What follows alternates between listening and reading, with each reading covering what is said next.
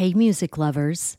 The Canamom Show podcast, in collaboration with Lamkin Guitars, is giving away a custom built, one of a kind electric guitar built by Josh Lamkin. The solid one piece hemp wood body includes a built in glass bowl piece. Yeah, you heard me right. You can take a hit and then play a lick. Now's your chance to help the Canamom Show crush cannabis stigma with your entry. Register for the hemp guitar giveaway online at lamkinguitars.com. That's L A M K I N guitars.com. The drawing will be part of a 420 celebration at the Goods Dispensary in Somerville, Massachusetts, where the guitar is on display for the month of April. But don't worry, you don't have to live in Mass or be present to win. Visit lamkinguitars.com to scope out the hemp guitar giveaway details and entry form. You'll even find a video of what could be your guitar in action. L A M K I N guitars.com.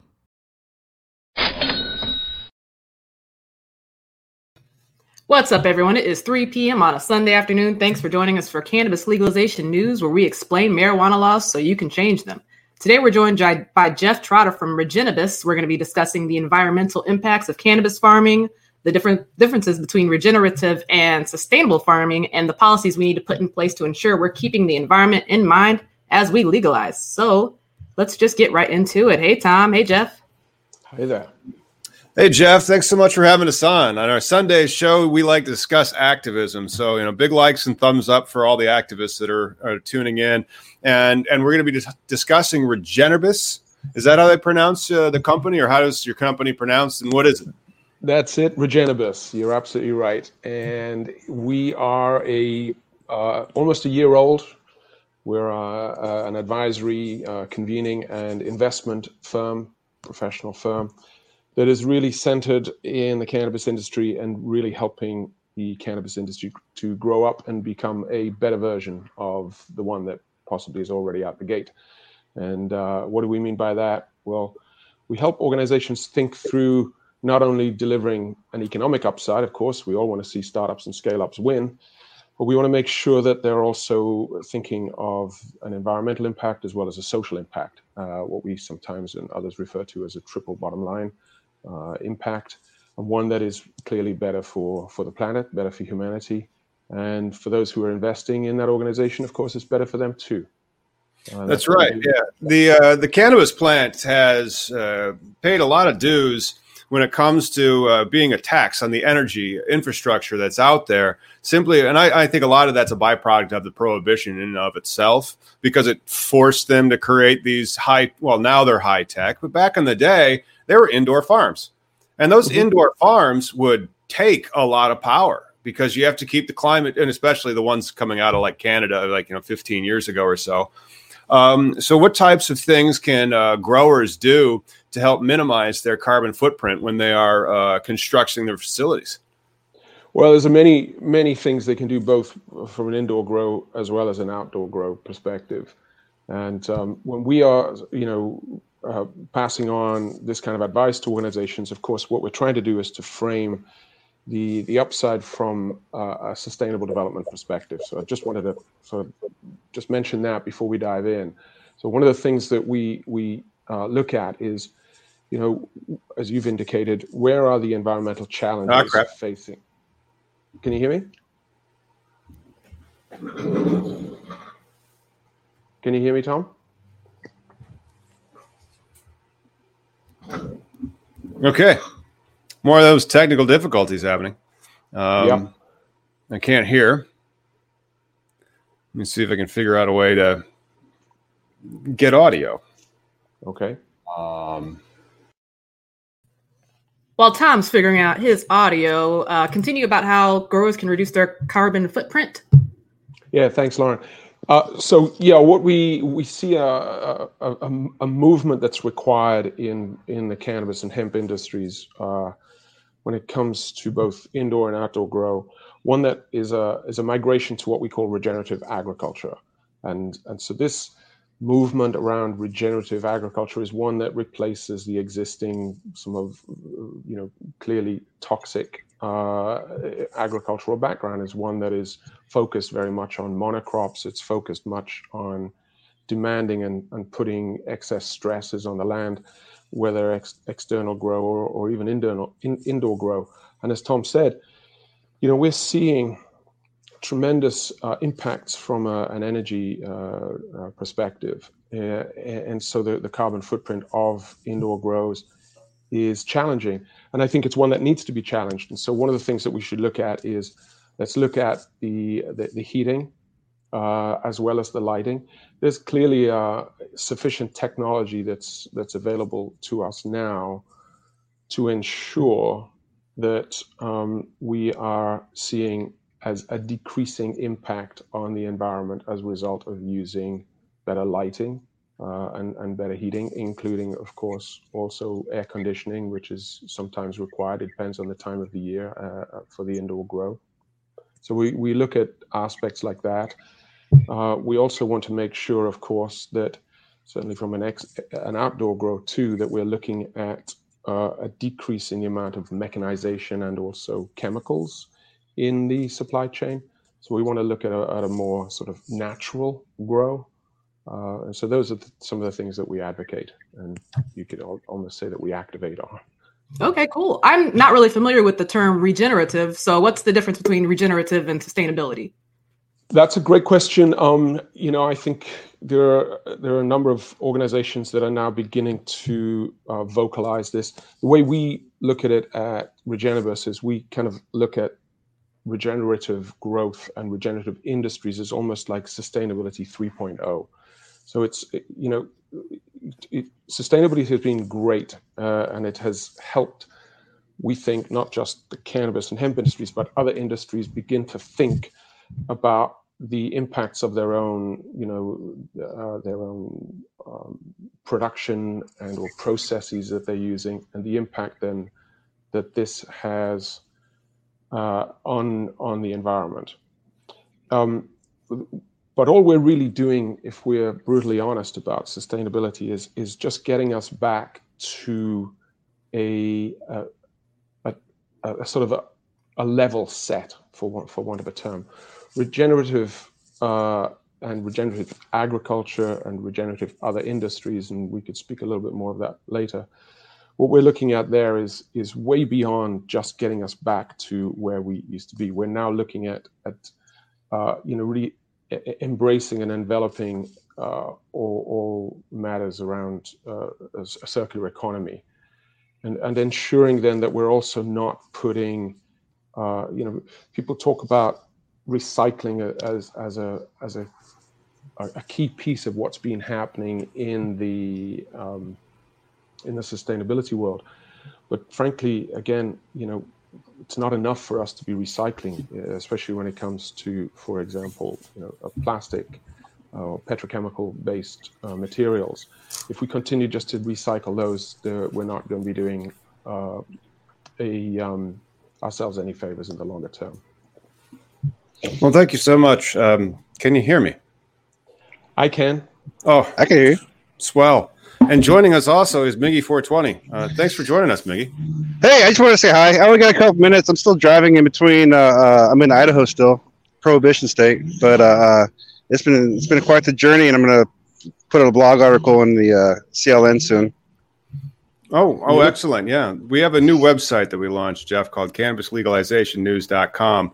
And yep. so Miggy is picking up his uh, his kid from college and uh, is calling from the prohibition state. So Wow. Uh, th- thanks, Miggy, for, for dialing in. And what's the uh, article going to be about? Well, you know, just talking about how uh, South Dakota, which was, uh, I purposely drove through there for, uh, uh, to give my dollar through there, you know, because now they're a medical and recreational state. So, you know, I think the power of legalization will, you know, it's tourism. You know, if you legal, if a state legalizes it, there's a reason people will purposely come to you right? If you build it, they will come. So I'm going to talk about that. And then we uh, drove to Michigan, or I mean, uh, uh, uh, Montana. Uh, nothing exciting, just just comparison of how it used to be to now. I, mean, I made this trip. This is my third time now picking up my son in college. You know, the lazy stoner we all are. So uh, it's been a great little journey, and I can't wait to, to share with everybody. Awesome. Well, you're going to miss a very dis- exciting episode discussing sustainability in cannabis. We were just about to dive into plastics and how cannabis can make plastics more sustainable. No, I'm really sad. I'm going to miss this one because you know it's my pet peeve. We have excess uh, packaging, which is ridiculous, and I think everything should be made out of hemp. So I'm really thankful for Regennabis and your conversation you guys are having today. I think that's going to be great. Great. Well, it's great to meet you, Miggy. I'm, um, it's a great shame that you couldn't join the rest of the conversation, but you look freezing, uh, I have to say. Yeah, yeah, no, it's a little cold. There's snow out here, so uh, appreciate you guys, and then I'll talk to you guys later, man. Drive safe. Yeah. Thank you, man. Take care. So, fortunately, the technical difficulties that I've been having, uh, even before, like when we were in the green room, that's why we were a little late on the program. I think I've mostly got those taken care of provided that I don't move or no black cats cross my path or nothing. Um, so, uh, Geoff, before I, I, I, was lost to the technical difficulties, uh, what was the uh, issue with the, the, plastics that you were bringing up, uh, and and how hemp or, or, or, cannabis can address those? Yeah, well, what I was uh, referencing, of course, was just the recyclability of petroleum-based you know, plastics. Um, the, the longer we continue to recycle those plastics, the, the, the more degradation there will be of for those plastics uh, and ultimately for the planet. I mean, ultimately, what we need to do is to wean ourselves off petroleum-based plastics, which, yes, is a it's a bit of a contentious statement to make because, of course, it'll set up all sorts of protection, you know, that goes on across uh, that particular industry, the you know the plastics uh, development industry. But how large is the plastics development industry in the panoply of industries that are ripe for disruption, especially in the 21st century? I see that one as kind of like right there, square in the crosshairs, because how many companies are making petrochemical plastic? Is it like four? Oh no, no, no. I mean, there's there's still, you know, it, it, it's it's hundreds of companies that are now in you know still producing uh, plastics and, and petroleum-based plastic materials. Um, there, the, the, challenge that we have is that fundamentally the, the industry that drives the plastic packaging industry is the petrochemical industry, which of course is heavily subsidized and you know, we have lobbyists in, DC that are making sure that it, will either stay that way or it will very slowly change. Um, there's there's yeah. no urgency from their perspective. There is an urgency from a planetary perspective because, of course, the the, the all of the outputs of, of plastics are a huge detriment to to the planet. So the opportunity, frankly, from a hemp perspective, and you know, speaking of hemp, the, the plant, is that, of course, now that in, in the United States that it is federally legalized, and we now begin to see movement in so in the EU just in the last uh, last week. Weeks. Yeah. yeah. So now we're seeing the potential, certainly the the the platform for potential for hemp to really be a massive component in the disruption of the petrochemical industry uh, when and I think it's going to be plastics, the genetics, and the processes. And so we need to make sure that the genetics for hemp plastics are completely on point, and those are going to be patented and protected.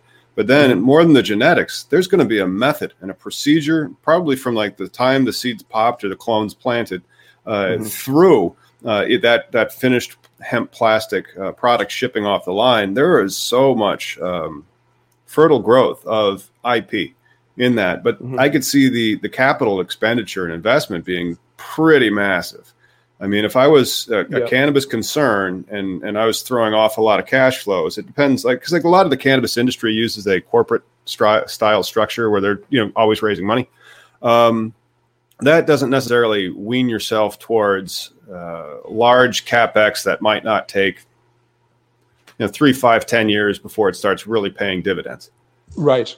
Well, I yeah. mean, that's actually that's. I mean, it's great that you introduce the, the, world of finance into this conversation because it's what we do here at Cannabis Legalization News. yeah, I mean, as Sally, I, I, often say, you know, as Sally Bowles would say, money makes the world go around, and I think as much as we want to move from, certainly at Regennabis, uh, we're you know, advocating for a move from a multi, a, a sort of a, a, single, you know, mono capital approach to the cannabis industry to a multi capital approach, and by that we mean the, where the, the the monies are coming from that are investing in the cannabis industry.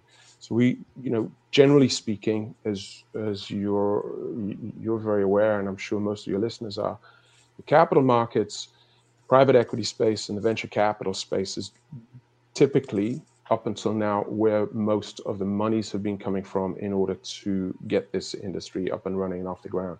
And it and you could argue that some of the behaviors of some of those investors hasn't exactly been stellar behavior. What we're looking at is is through our advisory and our convening, and as well as our investing. We sometimes reference this as you know, uh, smart ideas, smart people, smart money, and the investor world that we're really targeting and, and speaking to are the impact investor world and family offices. And family offices typically, in, increasingly, are impact investors. And the difference here is that the you know when you when you reference sort of large capex capex expenditures over a period of time, that actually the impact investor world and the family office world that is a, component of that is very much aligned to that longer term view and that longer term perspective. So the the the more we bring that smart money into this industry, the better off we will be because they will then be looking at not only an economic upside as are other investors, whether it's capital markets, private equity, venture capitals, whatever. They're looking for that, but they're also looking for an environmental impact and a social impact. And the environmental impact is what they're essentially funding. They're funding the opportunity for these companies as they grow to be sure that the processes that they're using, whether at the grow side, the extractor side, the distribution side, no matter where you are, in the cannabis and hemp industry. Then there's a lot of IP that, that needs to be stressed sure. because uh, there's a lot of these these uh, smaller uh, funds that you know families uh, put together where they're more mm-hmm. like um, what do they call them foundations. And so, yeah. like they, they do have more of a charitable purpose, even though they might still be about you know protecting the corpus or uh, you know sure. growing the business and and that opportunity then is really there because those those types of technologies that they could seed and then eventually patent and then market. Mm-hmm. That upside is long and and it could be quite lucrative, but then it has that that uh, that added social mm-hmm. beneficial impact which is so present in, or prescient in uh, cannabis these days. The social equity and the diversity plans, especially like in the Illinois uh, cannabis version, were it, it, depends on what application license you were looking at, but uh, they counted for points. And if you're mm-hmm. trying to get perfect, you need to have those points as well. And there's methods that you can structure your corporate entity or, or the contracts that you have or the benefits package that your your company has, even with the community. Um, mm-hmm in such a way that you can kind of return uh, benefits. And it's it's a fascinating industry that it's growing that fast and it's that uh, conscientious. Mm-hmm.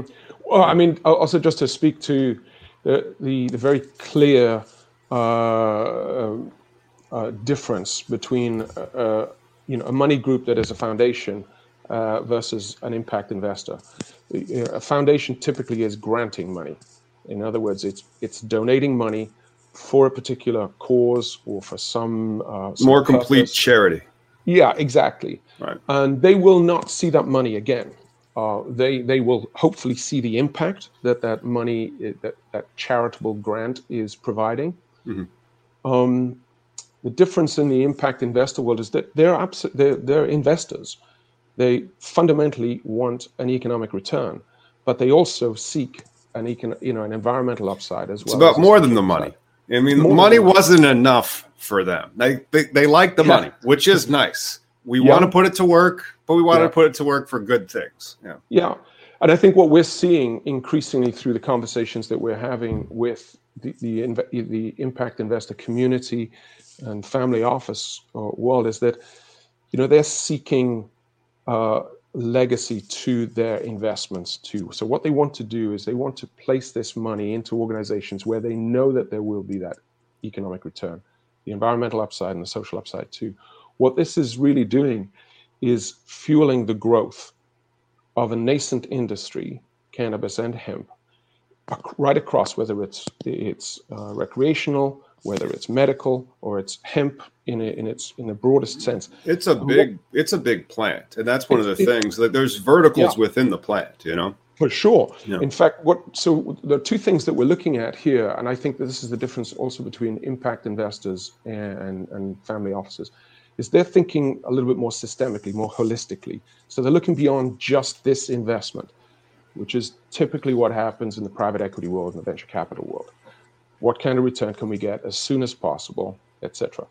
What's what we're seeing eh, with this smart money is not only are they looking at how that money is then going to grow this nascent industry, they recognize that it will impact other industries, as we've already mentioned. Uh, you know, and I, have I've said before, and I, we recognize that not only will the, cam, the cannabis and hemp industries grow themselves, they will impact the food industry, the fuel industry, the fiber industry, meaning fibers that will go into packaging and or into hempcrete, etc. They will impact pharma, which is a kind of an F. It's you know if you yeah. like the pharma play, it will for sure impact finance because as soon as or pretty soon after the the Safe Banking Act is passed in the United States, on the back of full federalized federalization and uh, federal legalization, you, this will it's a game changer. oh, the, the regulations industries. are just beginning. Like, yeah, people are like, oh, legalization is like the finish line. It's like, no, bro. Uh, let me tell you what happens after a state legalizes it. Then they got to figure out what the heck they're regulating. It's yeah. going to be all sorts of uh, new rules and procedures and crap that just made up. Yeah, and I, I think that's what also makes this terribly exciting. I think it's it's it's what helps people begin to understand that truly this is a game changer for other industries. But we also recognize that other industries have a legacy themselves that they will not necessarily be giving up terribly easily. And that's that's typically how you know the lobby system works. What we need to be doing is ensuring that the cannabis and hemp industries have as deep a pocket of as other industries from a lobby perspective, because it, the lobby system isn't going to go away. It should, but it's not, and so we have to be somewhat pragmatic about that. Uh, and, and we just have to make sure then that the lobby system, as it, as it, as it pertains to the cannabis and hemp industries in the United States, are, are as powerful. And I think that's, that's critical also for then the, the impact that ultimately these other industries, as they are disrupted and impacted by hemp, we're going to see uh, some solutions to some of humanity's biggest challenges. And you know that's again part of uh, what we do at Regennabis is is to align all of the things that we do, the services we offer, to the United Nations Sustainable Development Goals. These you know that sounds that will drive a significant change for humanity. Where are you guys located? San Francisco. You know that sounds like a lot of impact funds would be uh, centered there for for fairly obvious reasons. There's a lot of money and tech money and intellectual capital type money in the San Francisco area. Yeah, yeah, certainly south of here, um, eh, you know, in Silicon Valley. Um, it's not the only. Uh, I wouldn't say it's the only. I mean, the East Coast, certainly Boston area, also has a significant number of, of families, and of course New York. Impact investors and, yeah. um, and family offices. I don't think it's that widely known yet, but I think the impact investment, especially at the family type level. Uh, now, what is a family fund? I mean, I, I, realize this is a family cannabis policy program that people like to tune into, but uh, while they really dig on the plant, they might not know what a family fund is. So, I, I, think uh, an accredited investor was just updated with its uh, definition this past August, and they made reference to this family fund uh, in their um, new definition. So, uh, can you uh, please explain to us what is a family fund? Yeah, so a family office. Uh, a family office. Yeah, family office, uh, and there are roughly in the, you know seven and a half, maybe eight thousand family offices now. To be a family office, you need minimum of fifty million dollars to you know to to play with, so to speak. 50 million bucks. 50, five zero, exactly. That's but right. most family offices are way, way, way more than that, um, and significantly more. In- increasingly, family offices, and, and to be clear, it's not a family sitting around a dining table saying, hey, what should we do with this wealth? Guys, we got the fifty million dollars for the yeah, family. Yeah, it's professionally managed. You know, Yeah. I mean, it, it- there there are fund guys who have been, and I use that as an Americanism, boys and girls playing uh, uh, in this role of managing that family's fund. Mhm. And what they're looking at is is different areas. Just like uh, any other investor, they have certain areas that they wish to invest in, but they for sure want to look beyond the economic return. They're typically looking to make sure that there is some social upside as well as an environmental upside. And some of the biggest families in the world now they operate as what we, we reference as a single family office, but there are many that that if you like join their forces together and become a multi-family office uh, group. Um, but these Now the families- multifamily offices. Can Yeah. we have like quarter billion then under management, or, or what are our what are our capital? Oh, oh yes, for them? sure. Yeah, Yeah. yeah. I mean, and it, yeah, that's so. This is, and and then just to put all of this into context, in 2018, uh, if we look at 48 trillion dollars, that's a lot of zeros. 48 lot of money. trillion is a, lot, of money. money, Forty-eight yeah. trillion dollars of professionally managed money. So that's that's basically the size of the pot in the United States, 2018 That's more than the national was- budget. it's phenomenally big. That's a lot of money. Yeah. Um, Back in 2018, uh, one in four of those dollars, so that's $12 trillion, was actually going into sustainable, responsible impact investing, SRI investing. is that going up? Four dollars. It has gone up, and a, a recent. Is there any certification that says what that constitutes? Because I might start something, and it might be called like Good Time Amazing Family Industries, and uh, it will it'll be about you know helping people and and still making money, uh, and then I will make sure that my PPM is registered with the SEC. Uh, and I'll have Yeah. a really stellar pitch deck, and then I can just go uh, peddle these wares to a family fund and try to get ten million dollars. Yeah, it typically doesn't work that way. Uh, the the family office world and the impact office impact investment world is uh, is not one that you can go to. They come to you. It's uh, Oh. right. Yeah, it's, It's that is like- exclusive. Yeah, Yeah. it's a little bit like the the good old times of the big foundations. You know, there was a time and a place to be asking, but you could not just blindly drop a note to them and say, "Hey, I'm doing this. It's going to save the world. Can you give me fifty thousand dollars?" You know, Up your ass, just- man. If you're saving the world, that's worth Yeah. at least 50 million. yeah, yeah, Yeah. That was typically the response, if there was a response. Really, Right. That's, mm. Um, yeah. I, Well, I that's, just that's fascinating. And so, because like there's so much op- opportunity for the cannabis industry Yeah, from the way that the, the regulation already is. I know that there's going to be uh, social equity operations in the state of Illinois. I don't know how popular this concept is in the city of Chicago. Uh, or, or in the state or wherever the investors may come in from. But Yeah. um, uh, those types of missions, are you seeing that being something that um can we uh, securitize that? You know, is that something that we can like you know package, or or, or how are people finding uh, these types of companies to invest in?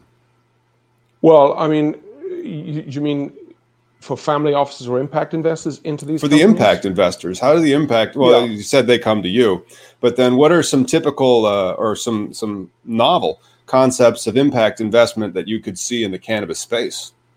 Oh, I think there's. Uh, we're already seeing it. We're we're seeing uh, impact investors that are very excited around technology uh, enablement, and we referenced very early in the show uh, indoor grow. If we look at some of the technologies that are pervasive in indoor grow, and we mentioned lighting, the opportunity to look at uh, at already prevalent technologies, but then adapting and adopting them into an indoor growth space, that's great. But we should also look at other technologies like um, nanotechnology around filtration. Uh, if you can use nanotechnology to filter water from an indoor grow, that enables you to take out the toxins from that growth process and to deal with them appropriately, but then also to recycle now that that clean, usable water. I mean, that technology is is out there. It's it's already being used in space stations. So the looking to adapt and adopt those technologies is, is certainly something that family offices and impact investors are looking at because it's it's an applicable, uh, already existing solution that is uh, that is ready to rock into the cannabis and hemp industries. So and there is so much of that. I mean, because so the, the industry has changed so much in the past 10 years. Mm-hmm. So the methods and the, and the procedures that we're the, the they're going to be using in another 10 years for premium indoor flowers, no idea. Like some of those yeah. may not even exist yet. For sure. And I think that's also where, again, there's an, uh, there's an appetite from longer term in investment thinking. So typically, this is again back in the realm of impact investors and and and that cohort because they're looking at the longer term play. They're not looking at the come on guys, we got to get this quick. You know, this quarter times we got yeah, that's it. And and you know in the capital markets, you see all that's all that's going wrong. You when you have some of the biggest cannabis companies in the world north of the border writing down 1.3 billion. billion I mean, like, it's just just complete loss. I, I, what? It's going yeah. on and so that's part of what we're looking at is how do we bring this smart money thinking into the longer term play so it's not anymore like the the green rush which is akin to the gold rush it, it, it's a longer term play that also begins to address how we can solve for some of, some of humanity's biggest challenges uh, that, that you know that are referenced in the 17 sustainable development goals so and, and the, the, the, 17 sustainable development goals is that uh, something that you have at Regennabis? Is that one of your your pillars well, or your your uh, it, I mean, cultural things? Uh, yeah, these are the goals that were formulated by the United Nations back in 2015. They came live in September 2016. They replaced the, the prior millennial de- Millennium Development Goals. The Sustainable Development Goals, there are 17 of them. There, there's 169 targets, 240 plus indicators if you look on the UN site, uh, I would just you know do a Google, you know, uh, SDGs, Sustainable Development Goals, UN goals. You will see, and there's some wonderful graphics that show these 17 goals that speak to you know eradicating hunger, um, eradicating poverty, looking at gender equality, looking at reducing inequalities. There you go. Perfect. Nice. Where'd you find that? Um, it's, from, it, it, it's cut in, yeah, that's right. There's trade dress, and then of course it's yeah. we're we're a live YouTube and also an audio program. So the 17 right. goals, uh, no poverty is number one. Number yeah. two, zero hunger. Who can't be behind these? I mean, it's and then they go on. Uh, yeah. all, all throughout the 17. I, I can't read very well. My my technical setup is not what it used to be. Right. But um, uh, fascinating. And they, these types of goals have been put forth by the UN, and these are the types of goals very often that the uh, impact investment community are are considering when they're uh, making an outlay. Exactly. And so one of the things, just to sort of bring that into uh, perspective, you know, increasingly, uh, cannabis startup and scale up companies. Uh, you know, we have met many, myself uh, and and Patrick at, at as, a, as another co-founder at Regennabis, we see a number of, of startup and scale-up cannabis companies where leadership are clearly thinking longer term. They're aware of the environmental impact they could create and how then they should offset that in all of the things they're doing. And we've been heartened just in this last year, even though we haven't been able to get out and about, we have seen many, many companies that are beginning to think of the, their, you know, what is becoming their imperative to make sure that they're doing no further harm to the environment, that they're delivering some social upside, and making sure then that they're also returning on an investment to their investor community. And one of the ways that this is beginning to happen, which and it already has been happening in other industries, is through something called an ESG lens, an environmental social govern, governance lens. And what's what's interesting here is from a, a corporate perspective or a company perspective, if you begin to uh, focus your strategy, your operations, and your financial day-to-day, uh, you know, business around your what is what, you can do around the environment, social impact, as well as governance, then not only will you operate better, you'll become a smarter organization.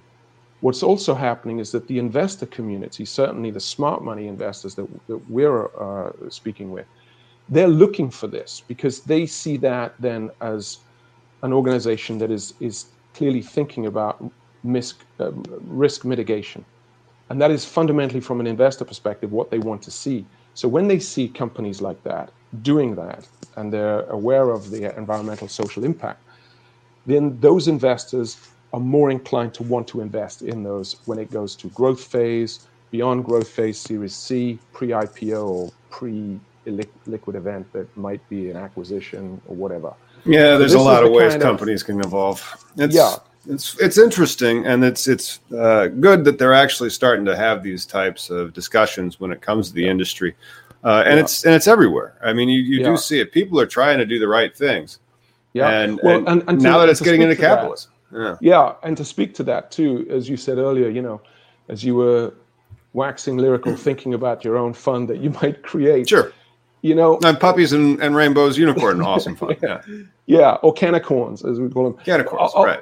Ultimately, what we uh, are, are, you know, also saying is that doing good and making money are no longer mutually exclusive, if they ever were. But in some people's minds, that construct is is just, or you either do good or you make money, and yeah. and we're saying that's that's not the case. You can no. do both and there are many, many organizations out there, both outside and inside the cannabis and hemp industries, that are doing that and demonstrating that. And the returns for their investors are, are far greater than those for organizations of a similar kind of organi- similar kind of company that are not doing that. That evidence is already out there. The, that that business case has already been created. I don't know. So, I mean, like I, I, I do it with myself, my own company. Uh, it's wind powered because now, like in, in the state that I live at, you can buy uh, whatever energy credits then from where it arose from. Be like, oh, so it's wind power. Neat. Yeah. So now when I see like you know the, the, those windmills uh, when I'm driving in the middle of nowhere, and you don't even have to drive anymore with uh, this. COVID stuff everywhere out there, uh. I'm like, oh, that's that's powering my uh, my office. Yeah. Yeah. Absolutely. And you know we're um uh, say fairly young organization. We're we're very fortunate and, and blessed to have uh, we've amassed already a, a, a, 10 strong advisory board of, of you know, some great names within the industry but also some outside of the industry uh, you know bob hoban from hoban law group recently joined our advisory group advisory board shanita penny from budding solutions christine de la rosa who's doing some great things with the people's dispensary and some other businesses that she's looking to build out um, Andrew D'Angelo is uh, is on our advisory board, and Cece Zach. Uh, Cece was uh, formerly with Gateway Proven Strategies, um, so she has a, a, a, tremendous background of working in the hemp industry. And as I say, a whole bunch of guys who are not from the cannabis and hemp industries, but are bringing their smarts into the industry from a sustainability communications perspective, or you know, convening power, as well as investors. Uh, one group we work with, uh, Medicus, uh, Kelly Seringer, she recently recently joined our advisory board. I mean, her Medicus fund, which is born out of a, a, a bigger fund, uh, Symmetry, Medicus is is very much looking at uh, private debt into startups and scale ups in the cannabis space, but they will not invest unless there is very clearly an ESG play in that company. And they, they, they're, so they're looking at how are we working with those companies to help them develop their frameworks around environmental social governance. So that's that's great that these organizations are beginning to think like that because that is shaping a different version of the industry that, that we have that we're currently blessed with or not blessed with. Well, I mean, it, it's it's a couple of interesting points. Like a lot of people that are you know putting together their own companies that they have. Uh, do you uh, recommend people to have an advisory board if they are going to try to be a cannabis operator in their particular state? Yeah, I think they. Uh, I mean, I think they both need an advisory board as well as a board. I mean, a you know a corporate board, like a corporate board. Yes. Yeah, um, and the sooner they're thinking about that, the better. Uh, uh, you know, again, uh, and, and they should be for sure very clear about the composition of the board, uh, both from a diversity, equity, and inclusiveness perspective, but also are those persons on your board are they also really championing environmental issues and social issues? So they can keep you very much on the straight and narrow but do those board members also have connections into the impact investor uh, world? And those are the the sort of stellar uh, board corporate board members that that um, we're also helping some some of our uh, companies that we advise we're helping them frame that and helping. That's that's really important because I when the I deal with a lot of the ones on the very startup front edge where they're still concerned about licensing more than they're concerned about like what they're actually getting themselves into. And I'm like, well, who's mm-hmm. on your team? Well, you yeah. see, but like all these people have networks. Right. And and that's why you've brought them all together. And then cannabis is a very local enterprise. I mean, everybody mm-hmm. seems to think that they can become this monolithic um, big bud or, or, or, or, whatever of cannabis that's going to be traded and it's going to be mono. You know, it's gonna it's gonna own the market share. But right. then you see like how the licenses are actually handed out, and they're they're quite locally controlled and regulated, and then they have uh, residency requirements and all sorts of things and compliance issues that makes that type of scaling quite difficult. And so I always kind of you know caution them about, well, you've mentioned you and you've mentioned that person and some other guy. it, it, well, that's that's not filling up your bus. You know, you have to. There's there's a team of people that you need and that's how you actually are going to be able to go out there and get into that operation. So uh, I, sure. I, think that it's and, really interesting that the the board is important, not just for cannabis, but for yeah. other companies. Because I, I, mean, Regennabis yeah. is a um, you you don't touch any licenses directly, do you? Are you more of an no, ancillary? Not at all. Yeah, yeah we, we don't. Uh, uh, I mean, just to also speak, uh, before, well, to answer that question, no, we don't.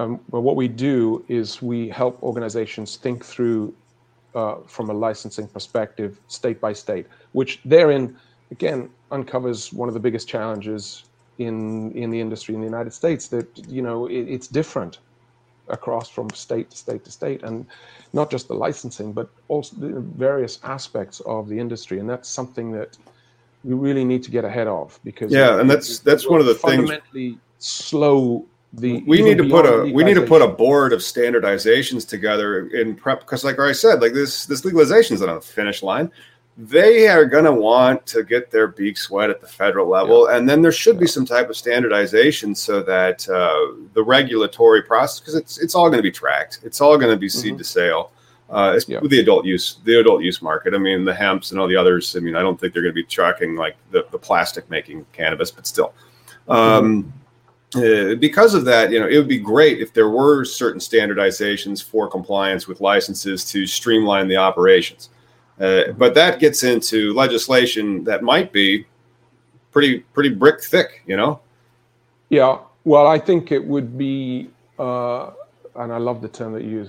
You know, we're talking about prescience. I think it's critical that this new inbound government here in the United States really put some effort into what that should look like. It's one thing to have an eye on legalizing cannabis federally, it's another to really build out the regulatory frameworks federally uh, to ensure that fair practices are in place. That this is not, uh, and so one of the things I, I, know that you know at we we actually created a, a cannabis legalization uh, statement and part of that was around you know once you've you know beyond legalization there's still a tremendous amount of work that needs to be done in order to make sure that there is what we call regenerative growth for all in the cannabis industry including those whose shoulders this nascent industry was built on.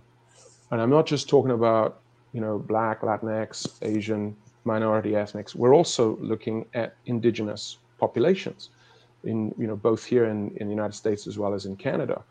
We, we really need to be sure that they are protected in terms of the land that they have and, and we don't end up with some sort of you know neo-colonial land grab coming from big ag. We have to be certain that that uh, there is a uh, an, an equitable growth for all, regenerative growth for all in the cannabis industry. And that's part of what we're setting out to achieve, and we are achieving at, at Regennabis. Geoff, thank you so much for joining us today. Where can we go to find, follow what you guys got going on at Regennabis? Uh, you can get us at regennabis.com, so www.regennabis.com. And regennabis is two words. It's it's a made up of regen, the first five letters of regenerative, and the last five letters of cannabis. So it's regennabis.com. Uh, my name is Geoff, G E O F F dot Trotter at regennabis.com. Awesome. And if you hashtag Regennabis, you'll find our Twitter, our Instagram, and our Facebook pages, as well as our LinkedIn pages too.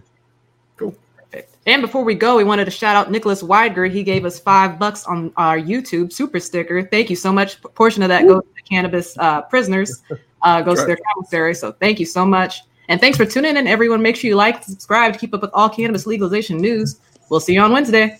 Thanks, Geoff. Thank you very much. Take care.